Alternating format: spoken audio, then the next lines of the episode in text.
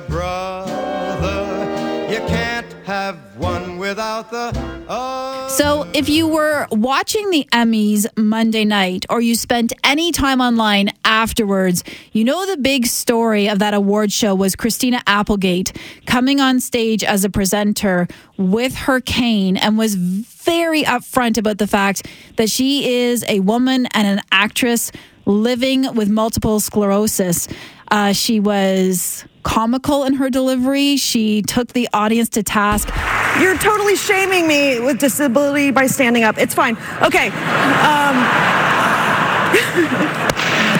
was a great moment to talk about what is happening with multiple sclerosis in this province, in this country, because we always hear we have such high rates. So, joining us for a conversation this afternoon, Dr. Sarah Morrow, Director of the Multiple Sclerosis Program, co director of the Multiple Sclerosis Research Program at the Hotchkiss Brain Institute. Thank you so much in your busy time for joining us today, Doctor. Well, thank you so much for asking me to talk about a topic that is very near and dear to my heart. So you are the brand new director here, right? You you just came this year, last year, so you're fairly new to our city and the program. Absolutely, I just started October first with University of Calgary and AHS. So you just said this is a topic that's near and dear to your heart. Can you explain that a little bit? Absolutely. Although I'm new to Calgary, I have been working in the field of multiple sclerosis for the last 10 to 15 years ish uh, if you take into some of my training. So I've been working with people with MS and doing research in the field of MS for quite a long time, such that I've had the opportunity to get to know people living with MS and understand their day to day struggles and what's important to them, as well as where we can go in terms of trying to support them with the research that we're doing. Now, I read that the clinic at the University of Calgary opened up back in 1976. How far or how limited has the research and development of understanding of multiple sclerosis been since that time? It has expanded significantly, and the University of Calgary is really one of the leaders in MS research in Canada and internationally. So now our clinic is the largest clinic in Canada. We have 11 MS neurologists who look after people with MS supported at two sites. So we work both at the Foothills Hospital, but also the South Health Campus Hospital, running full MS clinics at both sites, supported by nursing staff, PT, OT, speech language pathologists, psychiatry, psychology. It's really a multidisciplinary care approach, which you don't always see in all MS clinics.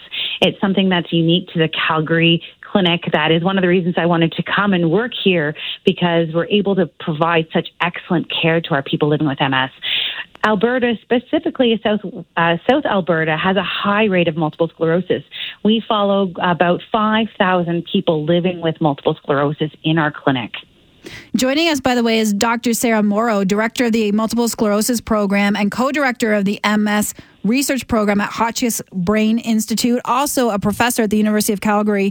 And so, do we have a better understanding now of why the rates of MS are higher in Alberta and higher in Canada than the rest of the world? Where has that research led us? We have somewhat of an idea. And I, a lot of people don't like it when we have negative results of research, but honestly, sometimes negative results help us decide what the next question is to ask. So, although we don't know what the cause is, we are learning more and more about what leads to the MS diagnosis or what leads someone to develop MS, as well as what leads to disability overall. So, one of the areas uh, that's been researched is in the area of vitamin D. So, the thought that exposure in childhood or exposure as we're developing, kind of through our um, puberty, um, might influence whether you develop MS in the future. So, obviously, living quite far north in the hemisphere, we are less exposed to vitamin D. Uh, one of our researchers here, Dr. Jodie Burton, has been looking at whether vitamin D supplementation at the time of an MS relapse or new MS symptoms might influence the course of multiple sclerosis. So, we're still learning more about how vitamin D interplays with MS. The other is, is there's been quite a bit of research into viruses. So we may be exposed to different viruses in our northern hemisphere than you may when you're closer to the equator. Uh, one of the ones that's quite exciting is EBV. I'm sure many of your audience members have heard about it. It's the monovirus or the kissing disease virus mm-hmm. that recently, not necessarily at our site, but in other sites, has been shown to be involved with multiple sclerosis. But it allows us, even though that might not be our primary area, it allows us to start thinking about how this could be incorporated in some of the research we're doing.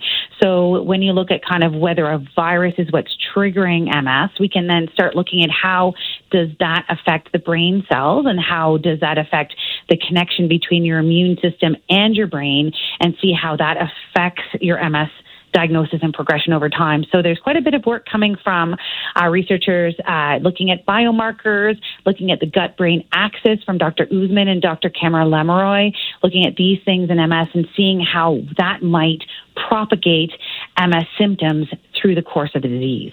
Now, the starting point for this conversation was the attention that Christina Applegate has brought to MS since her appearance on the Emmys on Monday night. She was inspired to get tested and start considering MS by her friend, actress Selma Blair. So the other pieces are women still affected by MS more than men? Absolutely. So we don't fully understand why, but the ratio of men to women affected is about one to three or one to four. So it does affect women more commonly. Having said that, it does, still does affect men. So we do need to keep in mind that it is not just a woman only disease. Men can be affected. Uh, and the progressive type of disease. Uh, so there's kind of two types in general this relapsing onset or this progressive onset. The progressive onset disease does tend to affect men and women more equally. So the relapsing form, of which definitely Salma Hayek has been diagnosed with, um, is more common in women. I think, based on what she's presented, I think Christina Applegate has been diagnosed with the progressive type. Uh, she has not disclosed her t- her diagnosis, which of course is her business. Um, but just based on what I know from her presentation and, and what I know about MS, I do think she's likely the progressive type of MS. I do like the fact that people are talking about multiple sclerosis, that Christina is talking about it at the Emmys and allowing people to disclose their diagnosis and not feel as if that's something shameful. Mm-hmm. Most of the people, when I diagnose them with MS, I say, you know, there's probably people living with MS you just don't know because they're living a normal life and doing everything they want to do and they don't need to tell you they have MS. But that then makes people feel isolated, makes them feel alone and not knowing who to talk to and who has the same lived experience as them. So seeing someone like Christina come out and say, it is okay that I have MS, I can still do what I want to do, I hope will inspire people to share their diagnosis and allow others to realize that people are living with MS and living a normal life, and we, as healthcare practitioners, can support them in doing that.